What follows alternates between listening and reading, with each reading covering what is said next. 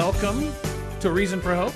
My name is Adrian. I'm your co-host this evening, and uh, thank you for joining us. In studio with me is Pastor Scott Richards. We're live streaming out of Tucson, Arizona, Calvary Christian Fellowship of Tucson, and also in studio with us is Pastor Sean Richards, Here we are. the brilliant Bible scholars that we have here for the program. Yeah. Uh, we'd love to invite you to follow Pastor Scott on Twitter. Uh, his Twitter handle is ScottR4H. And uh, if you have a question for the program, we do this program uh, every weekday, 5 to 6 p.m., where we take people's questions about the Bible. Uh, if you have a question about the Christian worldview, or perhaps you're just curious as to whether there are good reasons for believing that God is real, that He revealed Himself in humanity's history, and whether or not uh, Jesus is a reflection of who that uh, person is, and so on. So, all kinds of questions we deal with here on the program.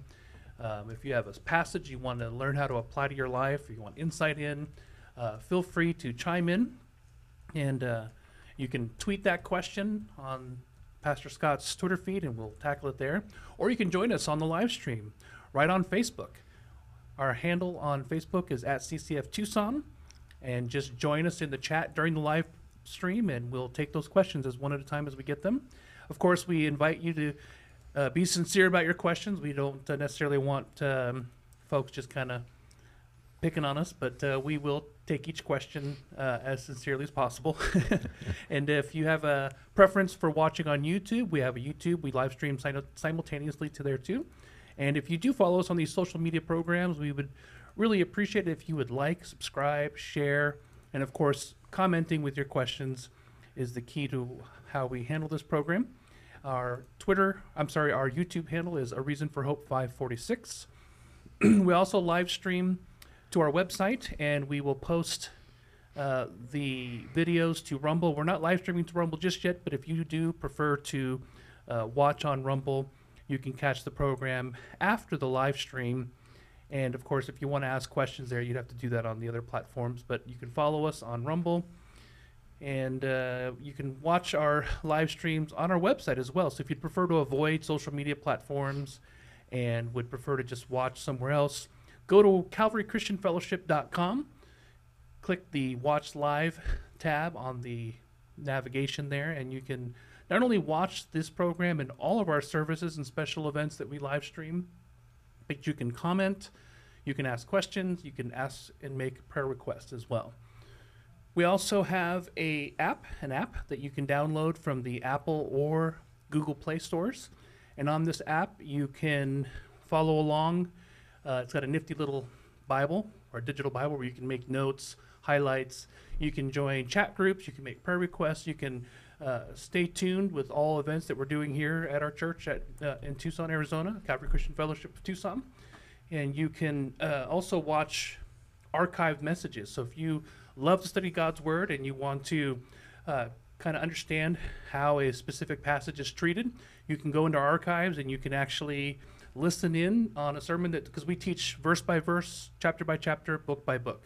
So if you want to know what John 3:16 really means and you want to hear Pastor Scott teach on that passage, you can go to our archives right there on the Bible app and, and listen in. And of course, we have a way for you to watch our services on all Amazon products, so Amazon Fire and Roku products. You can add our channels to those platforms and watch our services, including this program there as well. And finally, if you'd like to ask your questions via email, kind of want to maybe be a little more discreet, and you can do that via email at questionsforhope at gmail.com. That's questions for hope, all spelled out, no numbers, at gmail.com. Well, gentlemen, looking forward to today's program. We have a couple questions we didn't get to yesterday, so we'll tackle those first. But before we do that, let's take time to uh, pray and get started. Yeah, let's do that. Father, I thank you for this opportunity to meet here in your presence. And Lord, we invite you to be the one that guides us into all truth. You said your Holy Spirit was sent to do just that. So, Lord, uh, cause us to be edified during this time, having our knowledge view built up.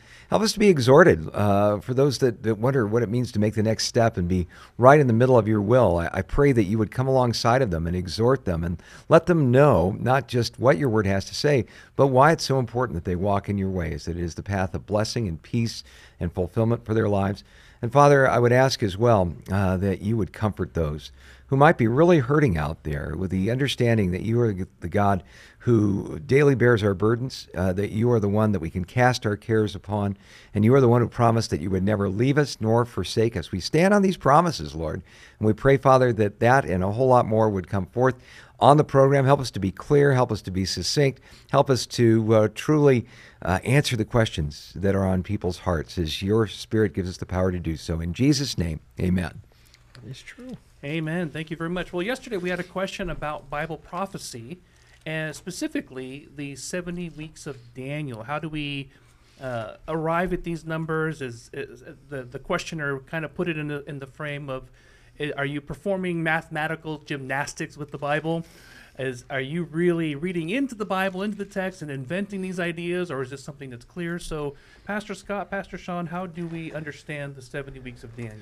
Well, I don't think uh, there's any need to do any kind of mathematical gymnastics to understand what's going on in Daniel chapter 9. I think the easiest way uh, to understand any passage of Scripture is to not read into Scripture, but rather read out of the Scripture. And when we take a look at any passage of Scripture, including a prophetic passage, its literal, grammatical, and historical context, allowing the uh, GPS headings, if you will, that we find within the Word of God to give us guidance and direction, uh, rather than uh, speculation and smoke and mirrors and uh, debates and uh, dissensions.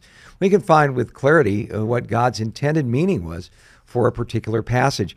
Daniel chapter 9, uh, the context of it all was Daniel was praying as he had done the math and was discovering that the 70 years that Jeremiah had predicted uh, of exile for the people of Israel in Babylon, uh, the people of Israel had embraced uh, idolatry. And so for 70 years, they would be in idol central, if you will. They'd have idols coming out of their nose. And uh, apparently, this was a, uh, an amazingly effective cure because although the people of Israel had other spiritual problems afterwards, they never again fell into idolatry. Uh, the reason for the 70 years was because uh, Israel had blown off a very important part of their covenant, their agreement that they had made with God, and they said that we will keep all these laws. One of those agreements was keeping the sabbatical year. That is, that every seven years the land would lay fallow and not be sown or harvested. God would, uh, the previous year, give them more than enough to get by so that this would not be a problem for them. But it was really a way of working without a net for the people of Israel. They had to trust God. Uh, for their very livelihoods. Well, uh, as we take a look at uh, the records of how the people of Israel behaved when they got to the promised land, not once did they keep that sabbatical year. And so at the end of the book of Second Chronicles, when it talks about uh, the conquest of uh, Jerusalem, the final exile of the people, uh, the remaining two tribes of Israel into Babylonian captivity, it says that then the land enjoyed its Sabbaths. In other words, there would be 70 years. And it was kind of the uh, God's way of saying, uh, you can pay me now or pay me later. But this was our agreement. Uh, you didn't keep it, but I'm going to keep it for you. Uh, and, and, so that was the reason for the 70 years there. Now, really interesting, uh, building off of this 70 year time frame, and Daniel took this very literally.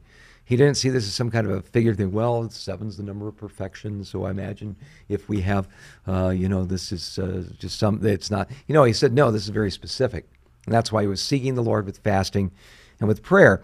And in verse 20 of Daniel chapter 9, we were told, Now, as I was speaking, praying, and confessing my sin and the sin of my people Israel, and presenting my supplication before the Lord my God for the holy mountain of my God, and that is referring to Jerusalem. Yes, while I was speaking in prayer, the man Gabriel, whom I had seen in the vision at the beginning, was being caused to fly, reached me about the time of the evening offering. And he informed me and talked with me and saying, O Daniel, I've now come forth to give you skill to understand. At the beginning of your supplication, the command went out, and I've come to tell you, for you are greatly beloved. Boy, wouldn't that be a wonderful thing to hear from an angel in heaven that you're greatly beloved by God, one of his special ones. Uh, therefore, consider uh, the matter and understand the vision.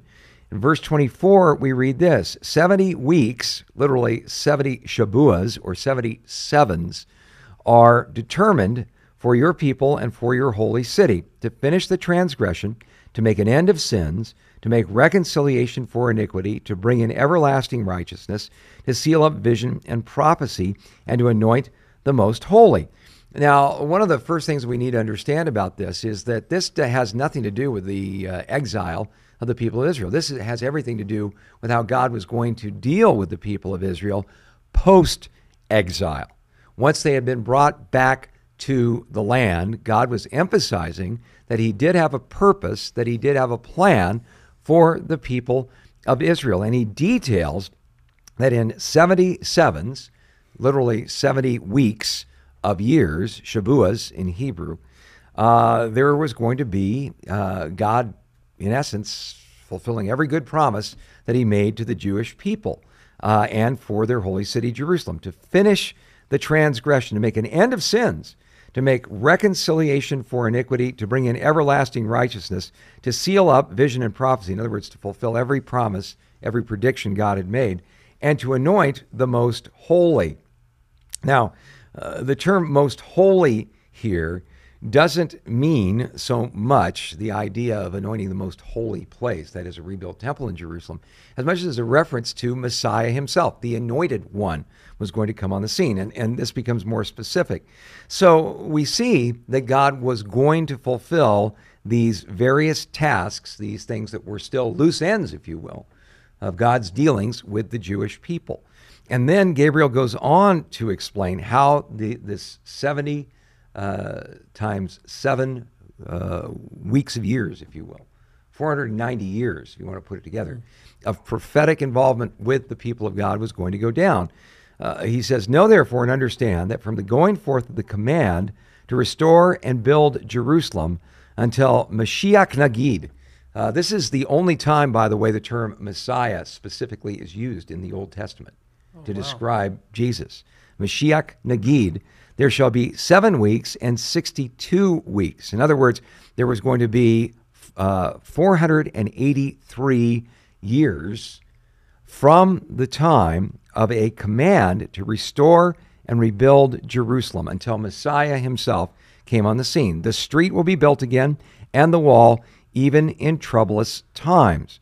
So uh, basically, we could ask ourselves a question okay, when did the decree go forth to restore and rebuild Jerusalem. Well, we know when that happened. In Nehemiah chapter 1, we see uh, a Persian king by the name of uh, Artaxerxes Longimanus, uh, the one that uh, Nehemiah was the cupbearer, who gives Nehemiah the wherewithal to be able to go and rebuild the city of Jerusalem. We know when this happened. It happened in the month of Nisan.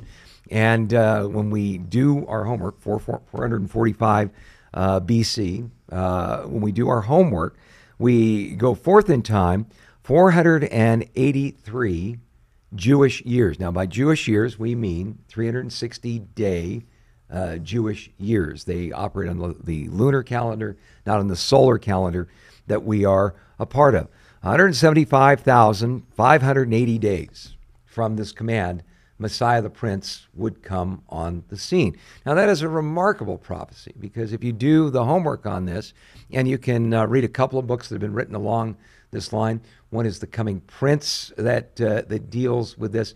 The other is Harold Hoehner's excellent book, Chronological Aspects of the Life of Jesus. Boy, sounds like a real page turner. But if you want to explore this prophecy in depth, I highly recommend Dr. Hoehner's work. He has really done his homework along mm. this line uh, archaeologically, culturally, uh, showing uh, the mathematics involved with all of this, even the insertion of uh, the uh, the go-ahead year, the balancing year that would be a part of the Jewish calendar that would keep things synchronized even with uh, their uh, their lunar calendar versus the solar calendar. And uh, just as a quick side note, there is obviously going to be people who say, well, there's these two positions as to what the date is. That controversy entirely stands or falls not on the handling of the scripture, but the material, the references you use archaeologically and outside of the Bible to figure out when Artaxerxes Longimanus gave that order. We are going by your numbers in this, are going off of the Nabonidus Chronicle. There are Right. other sources that would date it around maybe five or six years around, but the as far as ancient history is concerned, a gap of less than a decade for something that far long ago is unheard of. So when we're working with this material, we're not fudging the data. We're being consistent with the material that we have. Other materials out there can stand or fall on its own merit, but note where it brings us. Okay, and uh, the Nabonidus Chronicle, can you explain that real quickly for our audience? Uh, Nabonidus was the successor to Nebuchadnezzar, the predecessor of King Belshazzar, who was co-regent at the end of Babylon. Obviously, he didn't have a chance to write the kings that succeeded him because he was dead then, but the essentially plaque that recorded all of his conquest, his interactions with the kings of Right. Persia, and then those who succeeded him made careful note of the people he stewarded and how they were handed off to the uh, Persians and the Medes when he uh, its kingdom basically came to an end. Yeah, and, and so from this and the dating of Tell, that's what I was looking for. of uh, the book of Nehemiah, we can come down with uh, such a uh, precise date uh, that it's uh, absolutely stunning. Verse 26 of Daniel chapter 9 says, "And after the 62 weeks, now remember, there's been seven weeks and 62 weeks. So after the 483 years that have gone on, Messiah shall be cut off." The word there in Hebrew carries the idea of suffering a violent death. Now, that has to be pretty shocking for the average sensibility of a Jewish person who believed that Messiah would be the Davidic king who would make Israel number one, rout the enemies of, of Israel and God, and reign forevermore. But we see that there's an interim that has to happen there. Messiah, the prince, shall be cut off, but not for himself and uh, you know it's it's uh, really significant for us to be able to see that uh, that uh, when uh, Messiah the Prince was cut off, it wasn't for himself. In other words, we see a picture of the substitutionary atonement of Jesus being strongly intimated in this particular passage. He shall not be cut off himself, and the people of the prince who is to come shall destroy the city and the sanctuary. The end of it shall be with a flood until the end of the war, desolations are determined. Now, notice here we see another shift in the prophecy. Messiah the Prince has come, he has been cut off, he has suffered a violent death. Then we are told that the people of the Prince who is to come, in other words, this other prince that we see is going to dominate the rest of the prophecy. The people of this prince, the Romans, were going to come in and destroy Jerusalem after Messiah the Prince has been cut off. And this is really a stunning thing when you stop and think about it. Because uh, even if you talk to someone who is Jewish, who doesn't accept Jesus as the Messiah, very challenging question to ask if they accept the book of Daniel as being uh, authentic and prophetic, and many do, uh, is this Was there ever a serious candidate uh, that arose that was not only considered to be the Messiah, but also suffered a violent death as a result of being considered the Messiah? Judah Bar Kokhba. uh, No, he didn't. No, no. And he came about 100 years later. So, anyway, uh, the, the, the, bottom line is this uh, we see that Messiah the Prince is cut off, then the city and the sanctuary shall be destroyed, we are told. The end of it shall will be with a flood, a picture of just overwhelming force that would end up destroying Jerusalem until the end of the war desolations are determined. So here we see coming into this prophecy 483 years have been accomplished. Then we see a couple of key words here. Uh, and till the end, literally the end, desolations are determined. In other words, there's going to be a leap here. From the time Messiah the Prince is cut off, the people, the Prince who, who is to come, are going to come in and destroy Jerusalem. That did not happen, uh, you know, bang bang after Jesus' death. Uh, there was a uh, basically a 40-year lull, if you will, until finally under Titus and his legions, Jerusalem was destroyed. and then we were told till the end of the war, desolations are determined. So we've got an indeterminate period of time between 483 years in this prophecy and the final seven years. Well, the question would come up what's going to happen in that final seven year period of time? Then, now notice we've got a till and a then. So there is an indeterminate period of time where Israel was going to be basically desolate And uh, again, we take a look at prophecies like, say, Ezekiel 35 all the way through 39 about the restoration of the land that was going to come on physically, the people being brought back to the land, how uh, there would be a spiritual renewal, of the people, how God would defend the people, and so on. But this would happen after Israel had been out of the land and the land had been desolate for a long, long period of time. We see repeated prophecies about that, and that's uh, what we see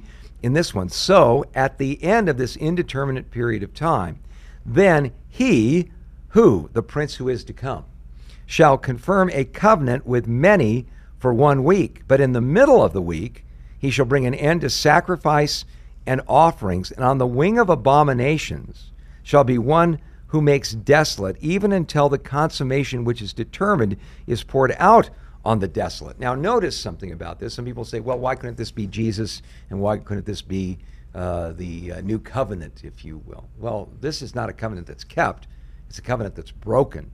It is not a covenant that restores. It's a covenant that leaves people desolate. So this is a different prince. Right. So the prince who is to come, that is why we take the the position, and I don't really see any way around it, that we are dealing with the Antichrist, who is going his career is going to be dealt with in some detail later on in the prophecies of the book of Daniel. And, and so when people look at this, and uh, you know, they might hear different people saying, "Well, no, I think this," or you know, "This is where I think it began," or "This is where," you know, the the thing I would say to people uh, is, uh, if you've got such a powerful picture of the precision of God's plan for His people, and by the way, those who try to late date Daniel and say it was written after the fact because it is so specific. They don't just have a problem with this prophecy. Boy, from then on, uh, Daniel 11 and 12 are so is so specific about all of the events and all the different powers that would rise and even the personalities that would rise that would directly affect Israel leading up to the time of Christ and so on. Uh, there are people who try to late date it and say, well, you know, Daniel had to be writing, or th- this is just, they used Daniel, but this is somebody writing clearly after the fact uh, because it does talk about the rise of the Maccabees. It does talk uh, about them uh, reclaiming the temple and, and so on. And, and so they try to lay date it. The only problem that uh, we run into there is that the, the whole deal with the rise of the Maccabees and the revolt against a Greek ruler, Antiochus Epiphanes, who put a statue of Zeus up in the temple and wanted to exterminate uh, the idea of Jewish worship and replace it with uh, Greek paganism. The only problem with that is that happened roughly, well, around 165 BC. We have a copy of the book of Daniel from the Dead Sea Scrolls that dates to 200 I was just BC. about to ask you, doesn't the Dead Sea So- Scrolls put all this to rest? So no, well, you would think it does, but there's a lot of hand waving that goes on. It, it's almost like people who say, "Well, Moses couldn't have written the first five books of the Bible because written language didn't exist at that time." Well, then they discovered uh, a place called Ebla in uh, Syria, Tel Mardik. Uh, Ebla was a huge commercial city. They discovered a huge library in Ebla, that, which, by the way, uh, contained commercial transactions and things like this that specifically mention people like the Hittites, uh, cities like Sodom and Gomorrah as actual places, and had incredibly sophisticated and well developed writing that predated Moses by over a thousand years. So keep those CVS receipts. Historians may need them. Yeah. So uh, the, the bottom line is people will try to do all kinds of hand waving and don't pay any attention to this.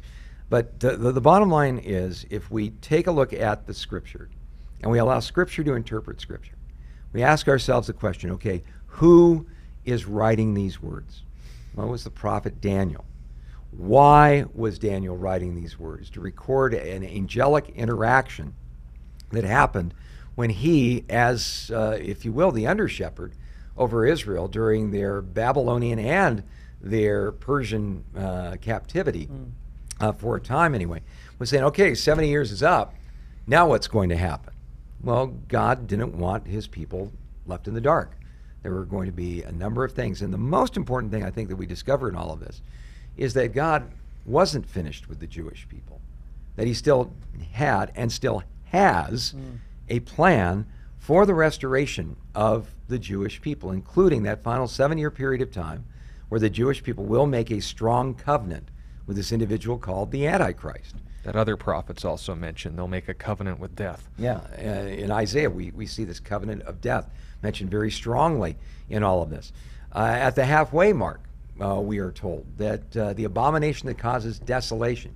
Jesus said it was important for us to understand where that was. Second Thessalonians chapter 2 gives us specifically what that's going to be when the Antichrist goes into a rebuilt temple, declares himself God to be worshiped, and declares that anyone who doesn't worship him is uh, going to be exterminated. There has to be sacrifices going on in order, in order for him to put an end to sacrifice. Right, and you've got to have a temple in order for sacrifice to happen. Yeah. So, you know, some people get all hot and bothered and say, "Oh, but sacrifice is over, and you're blaspheming because you're rebuilding the temple." No, we're not rebuilding. Yeah. the temple. Not for, maybe for Christians, but not for Jesus. The Antichrist is rebuilding the temple, and we also see in the book of Ezekiel that there is going to be a temple standing during the thousand-year reign of Christ, Mm. where sacrifices are going to be offered, not to take away sins, but much like us celebrating communion, they are Mm. going to be commemorative and exploratory of what Jesus did when he took away our sins.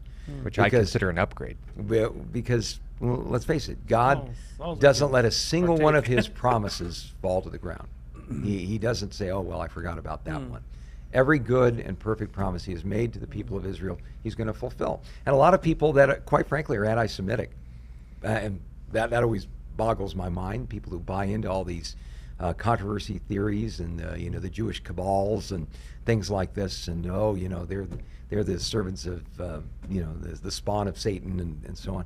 Uh, you know, if you take that point of view, which I think is satanically inspired, by the way, um, you know, you're going to try to, you know, explain away the, the idea that uh, someday all Israel is going to be saved.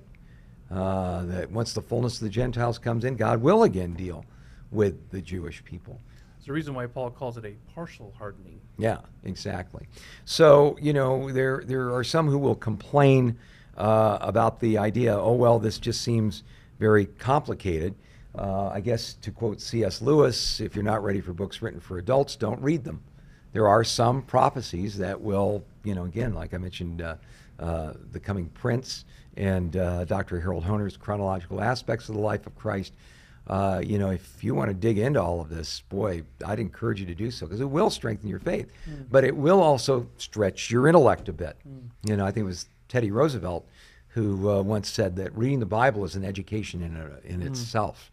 And uh, it's not something that causes us to turn off our minds or check our brains at the door. It's something that causes us to fully uh, engage the intellectual capacity that God has given to us in order to understand the things that God has has provided in His Word. I appreciate Anything what you'd you add to said that? about the idea of scripture interpreting scripture. I mean, I think that's really helpful for most of us who maybe struggle with some kind, sometimes with different passages. Where if you kind of stand back and, and study the Bible as a whole, rather than piecemeal, uh, you're not reading into the text. You're actually just getting from the text what it's trying to communicate. It's, Huge, yeah. It's a big plan, a big picture, starting from the very beginning to the very end. There's this crimson thread Yeah. going through a plan for the Messiah Prince to save humanity through the nation of Israel, which God made multiple promises to and is not done with yet. Yeah, yeah, exactly. You gonna add anything to that? Yeah, and understand as well, you mention it often that there's no section of Scripture that can't be understood without a working knowledge of the original languages. While terms like Shabua, things like Mashiach, things like Prince, and knowing the significance and distinctions between the two, being presented in the original language, saying that that would leave you behind or pass you by if you didn't uh, have a conversant understanding of Hebrew, nothing can be further from the truth because the next three chapters of Daniel are very meaty looks ahead at God's purposes for mankind. And as they're spelled out, obviously, the intent isn't for you to stop at chapter 12. He finishes the book and the account by noting these things are things that are for the time of the end. But you go your way, Daniel. You shall rest with your fathers. People go to and fro. Knowledge will increase. This will become clear in time. Hmm. You are simply to write this down.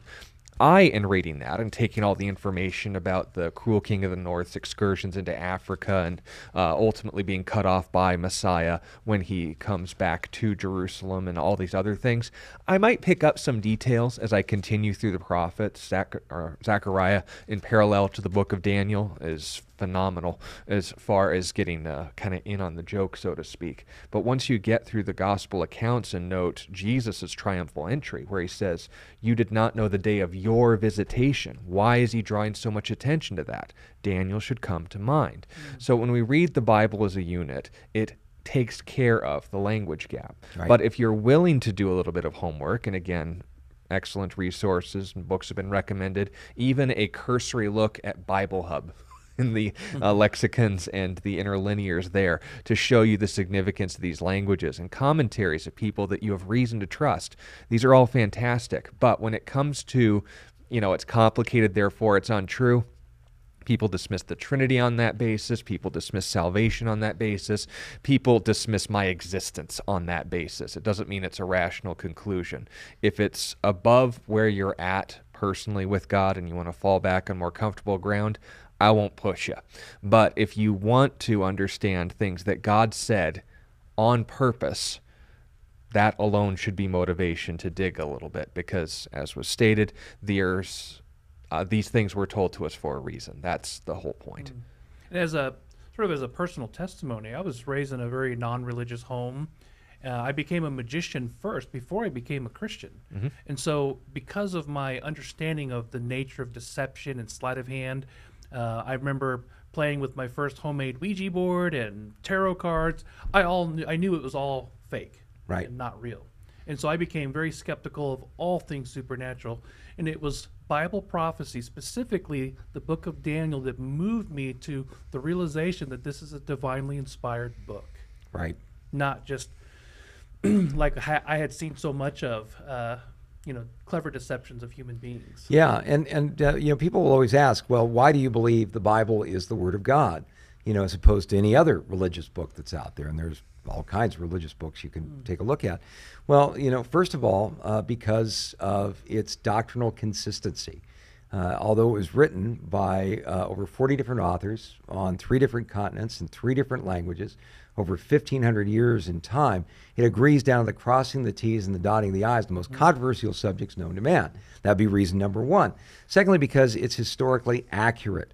When we take a look at archaeology, we don't find archaeology disproving what we find in the Bible. Rather, we find the Bible confirming, uh, or archaeology confirming uh, the, the record that we find in the Bible. And uh, as we've shared here on this program, more and more discoveries that we're finding in Israel itself are not uh, contradicting the message of the Bible. In fact, Nelson Glueck, the uh, famous uh, arche- secular archaeologist, said that there has never been an archaeological discovery that has contradicted a biblical reference. Rather, they've only uh, uh, succeeded in confirming them. So, you know, again, it's accurate in terms of what we can take a look at in the here and now. But uh, you can have something that's consistent and, uh, you know, again, archaeologically accurate, but doesn't mean it's the Word of God. But that's where the kicker comes in predictive prophecy, because uh, I think it was Josh McDowell uh, who pointed out that if to have predictive prophecy, uh, 100% correct 100% of the time. That tells you something. It tells you a number of things about its author. Number one, it tells you that the author is not restricted by time, can see future events before they take place. but even more than this, that author has to be sovereign in control of all events to make sure that the predicted event actually does come to pass.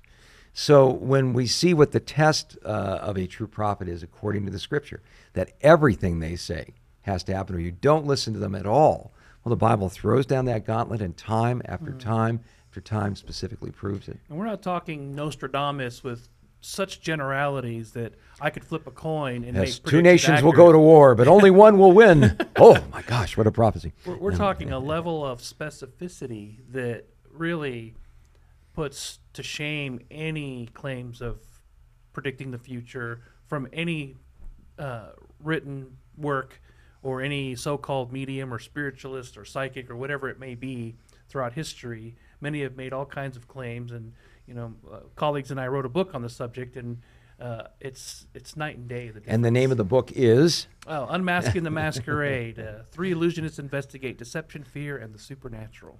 And how can people get a hold of it? You can just go to faithsearch.org. Get okay. it there. Okay. All right, Very good. Well, our next question is uh, uh, Could the image of the beast in Revelation be AI or a human clone? Yeah, this is another example of those phenomena we call newspaper eschatology when it comes to, I guess, narrowing in on what the nature of these end times figures and their shenanigans are going to be. The tendency for a lot of people, we saw this with credit cards and them involving, you know, serial numbers and codes, and it's only a matter of time before that's ingrained on you. You're supporting the mark of the beast by switching from checks to credit, and then all these other fun parallels. You know, who's the Antichrist? Is it this person? Is it that person?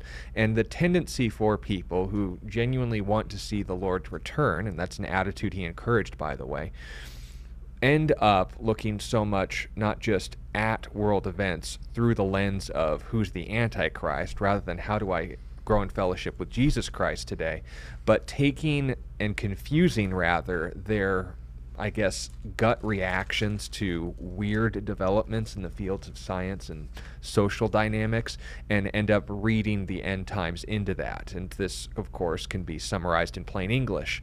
I don't like that, therefore, it's a sign of the end of the world, because what else could unnerve me about this? It could just be that it's unnerving and you can leave it at that. But when people say, oh, well, what if the image of the beast is an AI, and then they'll go into these vague promises and claims of what AI could be capable of, and then give examples of some things that aren't that impressive that it's doing here today. We've talked about this before, just to be brief, an AI is only as smart as the one who programs it.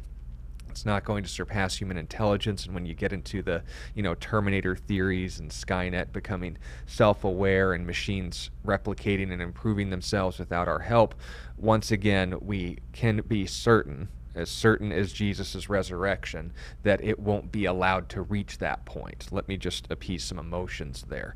We can talk theories all day. We can talk potentials all day. We can talk doomsday until doomsday. But here's the actual place we hear about the image of the beast, and if it's not a 100% parallel, then it needs to be left for its ultimate fulfillment when it actually takes place.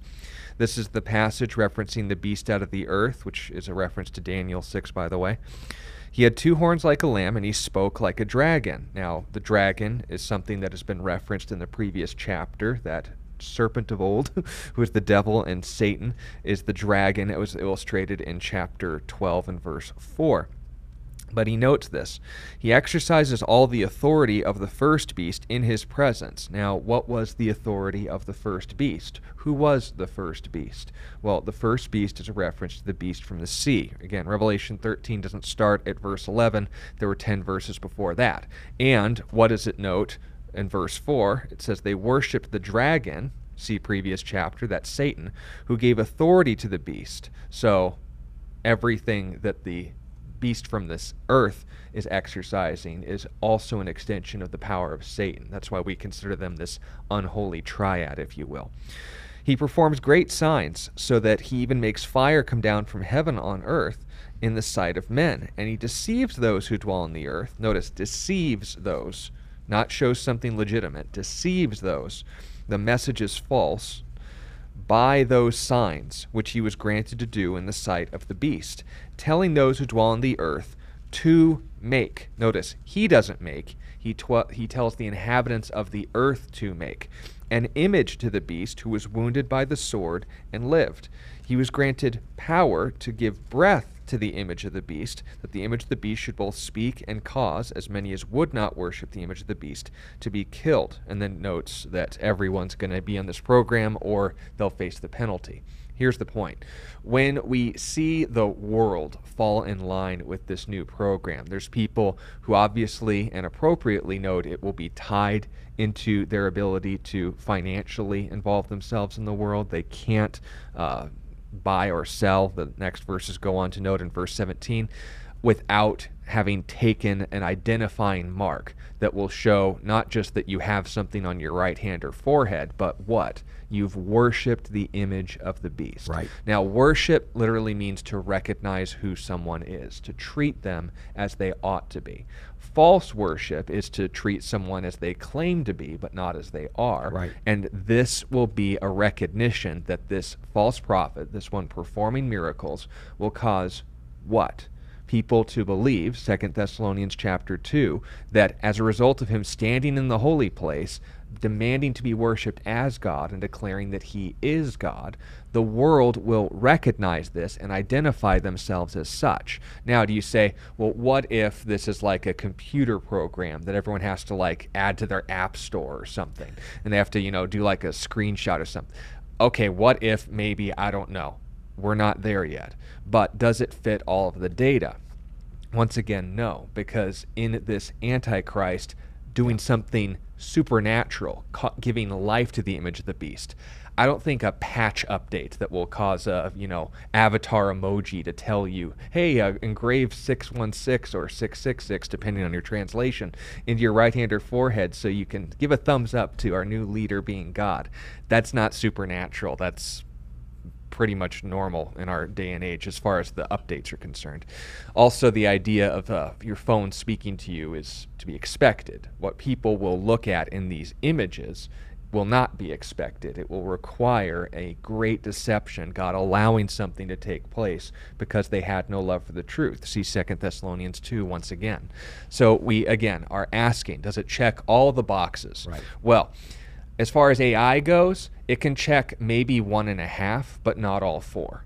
Right. What about a clone? Well, once again, these people are being told to make an image of the beast. It's not like there's going to be, you know, depending on, I guess, how many people are left alive at the halfway point of the tribulation, gets gets four billion uh, clones in every household, like some you know bad iteration of iRobot, where the Antichrist clone is going to be the you know creepy older sibling in everyone's household.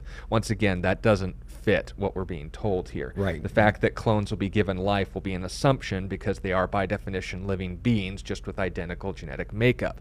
It doesn't fit what we're told. I have more reason to fit what we're told into what will be than what I'm scared of today could be, if Right. that makes sense. Right, so, good, yeah. So when it comes to this is unnerving. The idea of AI, you know, manipulating sources of communication, uh, forming, you know, sources of information, people typing in, you know, can you give me uh, facts about Joe Biden? And it's all but glowing and says, but there's some economic issues with the COVID uh, pandemic and the fallout of that shutdown. Then you say, what's Donald Trump like? And then they just list all of these accusations, most of which were verifiably false and the other blown out of proportion.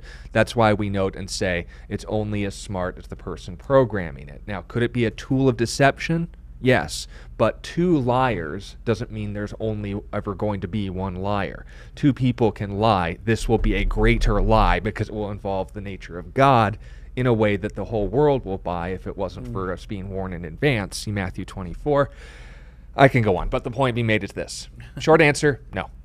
Yeah. Now, he Joseph, thanks for that question, Joseph Paul. He wanted to also know, since China has been involved in cloning animals, uh, is it possible that if clu- human clones were to ever exist, assuming they don't yet, uh, could a human clone be saved? They're just as living as anything else. Yeah, well, you know, that question came up, believe it or not, when the first test tube baby uh, was conceived. Uh, you know, outside of a uh, the, the normal uh, womb, uh, you know, they would take the, the sperm and the egg cell, they would join them together in a petri dish or some structure along that line, then implant them inside of a womb and bring it to birth.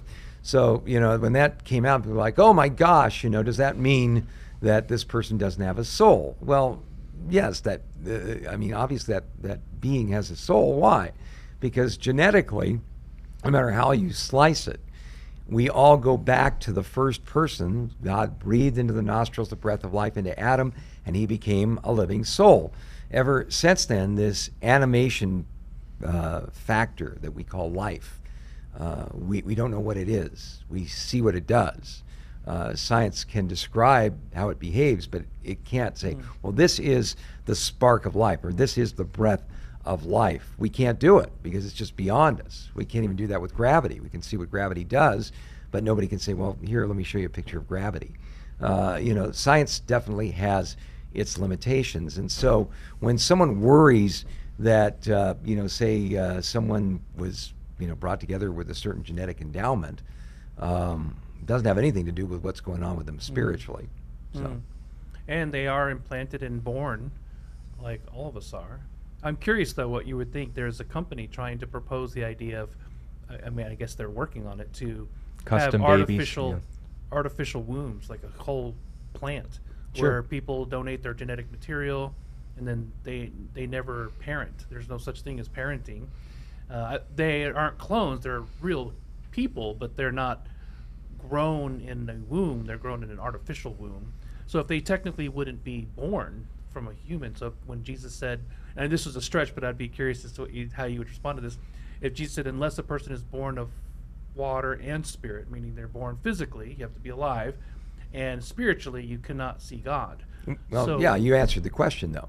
Uh, you know, born of water. What does that mean? They have to be alive, physically. Is, that what it means, or does that mean the, the birthing process? Well, at that time, they were inseparable. There was no such thing as uh, test tube technology or artificial wombs or whatever.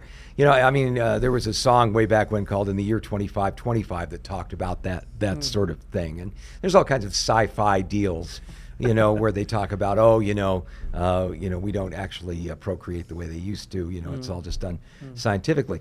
But what really uh, comes back to is this: okay, where did that spark of life come from in the first place?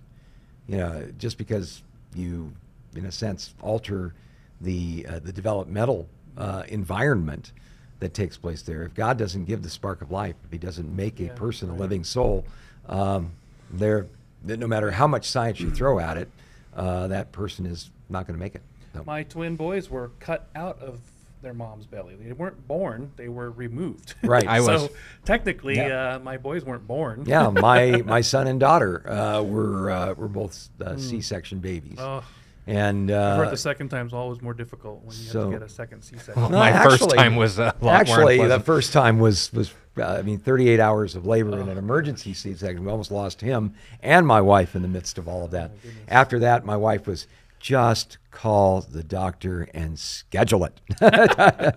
there, there was a big kind of fad about natural childbirth, and you got to be like the Hebrew women who are more hardy than the Egyptians. Doesn't count if it's not have them out in the field and things like that. But Now, it's it's a very bad idea because if anything is true of human nature, we'll find excuses to reduce people to a subhuman class, and that's just mm. begging for mm. manipulation socially. But the idea that they wouldn't have souls because they, well, even then, to say that uh, don't fit into Jesus' definition of life, because if Jesus was truly God, he'd speak beyond the immediate audience he was talking to in ways he wouldn't understand, is ridiculous. Yeah, and Well, and let's face it, the Nazis, you know, were experts at designating a certain race of people as soulless. Uh, you know, in the uh, documentary Shoah that uh, Steven Spielberg put together of Holocaust uh, remembrances, one of the most stunning things, uh, testimonies that I heard about was uh, when the tide turned and the Russians were heading towards the uh, extermination camps in Poland, in particular, at Auschwitz and Dachau uh, they uh, the the people involved started thinking, oh boy, we got to cover our tracks because if uh, the tide of the war continues like this, we're all going to be uh, hung for what we've done. So uh, they went back to the mass graves uh, where they would just uh, execute Jews, uh, put them in these trenches and execute them, and then uh, bury them. They went back and had the uh, the inmates in the concentration camp dig up the bodies. Well, after three years, these these bodies were just smashed flat, you know, by the, the by being buried and such. But it was really interesting. They said that if you referred to that corpse as a corpse or as a body, you would be beaten to death by the guards. You could only refer to them as rags. Wow. And so you see this idea of uh, these incredibly brilliant people. I mean, paragons of science and philosophy, the German people, come to a point of saying that uh, we've decided is not a human being, that is soulless, that's a rag, that's not a corpse, that's not a body. And you can see the kind of oppression and horrible things that flow out of all that. Just that. a clump of cells. Yeah. Yeah, they're just, they're not humans. They're not babies. They're fetuses. Don't look up what that means in Latin. Well, those are white people. They are responsible for evil. That's, and on and on it goes. Yeah, and uh, you know, again, um, you know, the, the whole idea of redefining uh, people, and uh, you know, just saying, well, it's not a human being. A fertilized egg is not a human being. Look at this picture versus you. Well, okay, Uh, you know, the, the only difference between you and me and that fertilized egg is time and nurture. Uh, Same difference between me and you right now. That's that's the only thing that, that's involved there. They say, oh, but they're not viable. Well, I know some teenagers that aren't viable without their parents' intervention. Yeah, You know, how could you just how could you say, well, there's a two-year-old they can't survive without their parents uh, intervening for them, so they're not really a human being. You I know know, that my boys wouldn't last very long if I just put them out the front doorstep and said, "Well, good luck, boys." yeah. Well, just imagine what the average person would do in our society if electricity suddenly was no more. Ugh. How many of us would be viable? So, How many that- people are viable when their phone runs out of energy? Yeah. Well, thank you, uh, Joseph, for that question. Uh, Scott Richardson would like to know how can we see God face to face if God doesn't have a face, if God is spirit? Well, uh, it goes back to a uh, passage in Exodus chapter 33 and verse 11. It says, So the Lord spoke to Moses face to face, as a man speaks to his friend. And he would return to the camp, and his servant Joshua, the son of Nun, a young man, did not depart from the tabernacle. Now, this face to face relationship that God had with Moses, further iterated in Numbers chapter 12 and verse 8, God said about Moses, I speak with him face to face, even plainly, and not in dark sayings. And he sees the form of the Lord. So, uh, what we see here is this idea of relationship being talked about here. Uh, now, as far as God being spirit, and those who worship him must worship in spirit and in truth, and does a spirit have a face? Does a spirit have a body, and so on? Well, um, there's there's debates about that sort of thing and exactly what that means. But when we talk about the second person of the Trinity, uh, the God the Son, uh, well, we see that uh, he does have a body, and he does have eyes, and he does have a face. And He We took on them in a moment of history, and yeah. he was the one speaking to Moses here. And, uh, you know, again, the Holy Spirit himself. Uh, when uh, John the Baptist baptized Jesus, the Holy Spirit manifested himself in the form of a dove. So you could see someone who is essentially spirit in that particular form. Uh, you know, there are some people who say we will never see God the Father face to face. Well, we can't see God in all of his glory. Obviously, it would be like, uh, say, a Star Trek transporter device materializing us three feet away from the sun. Who could possibly stand that limited level of glory? But when we are in uh, the eternal state, there's a very interesting statement that uh, the apostle Paul makes in 1 Corinthians chapter 13 and verse 12. For now we see in a mirror dimly, but then face to face. Now I know in part, but then I shall know just as I am also known. So, you know, the question comes up, okay, will we see God in his entirety? Will we see the Father face to face? We see the face of God? Well, if God wants to manifest himself in a way where we can see his face and relate to him, he certainly can do that. Uh, we know that Jesus in the book of Revelation continues to be the God man, and we will see his face. Uh, we see in uh, Revelation chapter 4 that the one who sat on the throne, who, by the way, is distinct from the Lamb who takes away the sin of the world, was visible and viewable to a certain extent by the Apostle John. So the reason I point this out is, you know, some people have kind of gotten, you know, uh, I, I think a little um, over finicky about this or that. Well, God is spirit, so spirits don't have faces, and we'll never see the face of God. And there's people who are just heartbroken about that. I mean, I'm never going to see my heavenly Father ever. You know, it's just beyond all of that. Um, you know, I I just think it's kind of talking out of turn. Now we see through a glass darkly, but then face to face. Uh, How are we going to relate to God in a perfect way? Well, that's impossible for me as an imperfect human being to be able to tell you fully. But I do know this no one who goes to heaven is going to experiencing anything less than fullness of joy. Psalm 16 and verse 11 says, In your presence is fullness of joy, at your right hand, pleasures forevermore. Uh, nobody's going to get to heaven and say, gee, I wish this was better than this, or this is pretty good, but you know, the operation about whether we see the Father or not, I just don't like that sort of Well, thing. and it's I, I think we can trust God with those details. So. And isn't it kind of focusing on how we see things here in the natural world?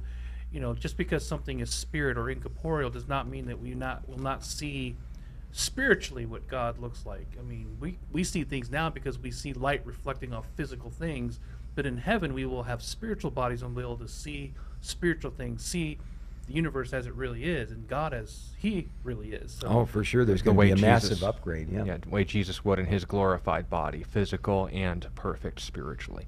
But the assumption, of course, if you take the route of it being, you know, hyperbolic or uh, representative of the idea that you have a spiritual awareness or not, but the fact that God the Son is the one we interact with, he does have a face, so that doesn't jibe. And if on the other hand you'd say, well, God the Father can never manifest himself physically, well, he hasn't, and that's more for our sake than his. Could he? That's your point. Yeah, and uh, you know, there's an interesting passage in First John chapter one where the apostle uh, John says, "That which we have seen and heard, we declare to you, that you may have fellowship with us. And truly, our fellowship is with the Father and with His Son, uh, Jesus Christ." The word "with" there in the original language, pros in Greek, carries the idea of face to face. But so it's not just with Jesus; it's with the Father Himself. Oh, awesome. So that that relationship, that intimacy is taken care of. Like you say, are we going to get better things to see God with in our human eyes? I would certainly hope so. I hope I'm still not stumbling to put my contact lenses in when I get to heaven. Uh, but uh, but nobody's going to be disappointed at that arrangement. I think we can definitely come to a conclusion on that. Yeah, well, thank you, Scott, for that question. Uh, Frank wants to know: Is God use, is using God's name as a curse word or cuss word the same thing as taking His name in vain? I thought that taking God's name in vain was much more than that. Yeah, um, the good place to go is the views of the rabbis who've been studying this since before our country existed. Um, Dennis Prager gave an insight as a modern rabbi, kind of secular, but nonetheless, uh, to take someone's name in vain is a lot basically, as far as the culture would use that phrase, comparable to acting or praying in Jesus' name. You're acting as a representative of him. You're reflecting his character properly. To take the Lord's name in vain, and that was speaking to Israel, who'd be representing God to the nations, would be to command them not to do evil and say that God approves, to take the name of the Lord as his representative and then misrepresent him to someone. Obviously, when people get concerned about vulgar language, obviously there's a downside scripturally. Coarse language is not fitting for saints in Ephesians. But if we look at scripture, there are times where God has to use very vulgar terms to get people's attention. Ezekiel uses basically a very vivid illustration of prostitution and descriptions of genitalia compared to donkeys. Malachi 2 and Philippians 3, I believe, both use a very vulgar term for human refuge, and on it goes. But the point being made is to do evil in the name of God. Speaking to people in ways that just aren't the way that language was intended to use, or in a cutting, caustic, or scornful way, that is an example of that, but not the only one. Thank you, Sean, and thank you for your questions. If we didn't get your question, we'll tackle them next week. Uh, we'll be here, same place, same time. God bless you, and thank you for tuning in. Have a great weekend. God bless you guys.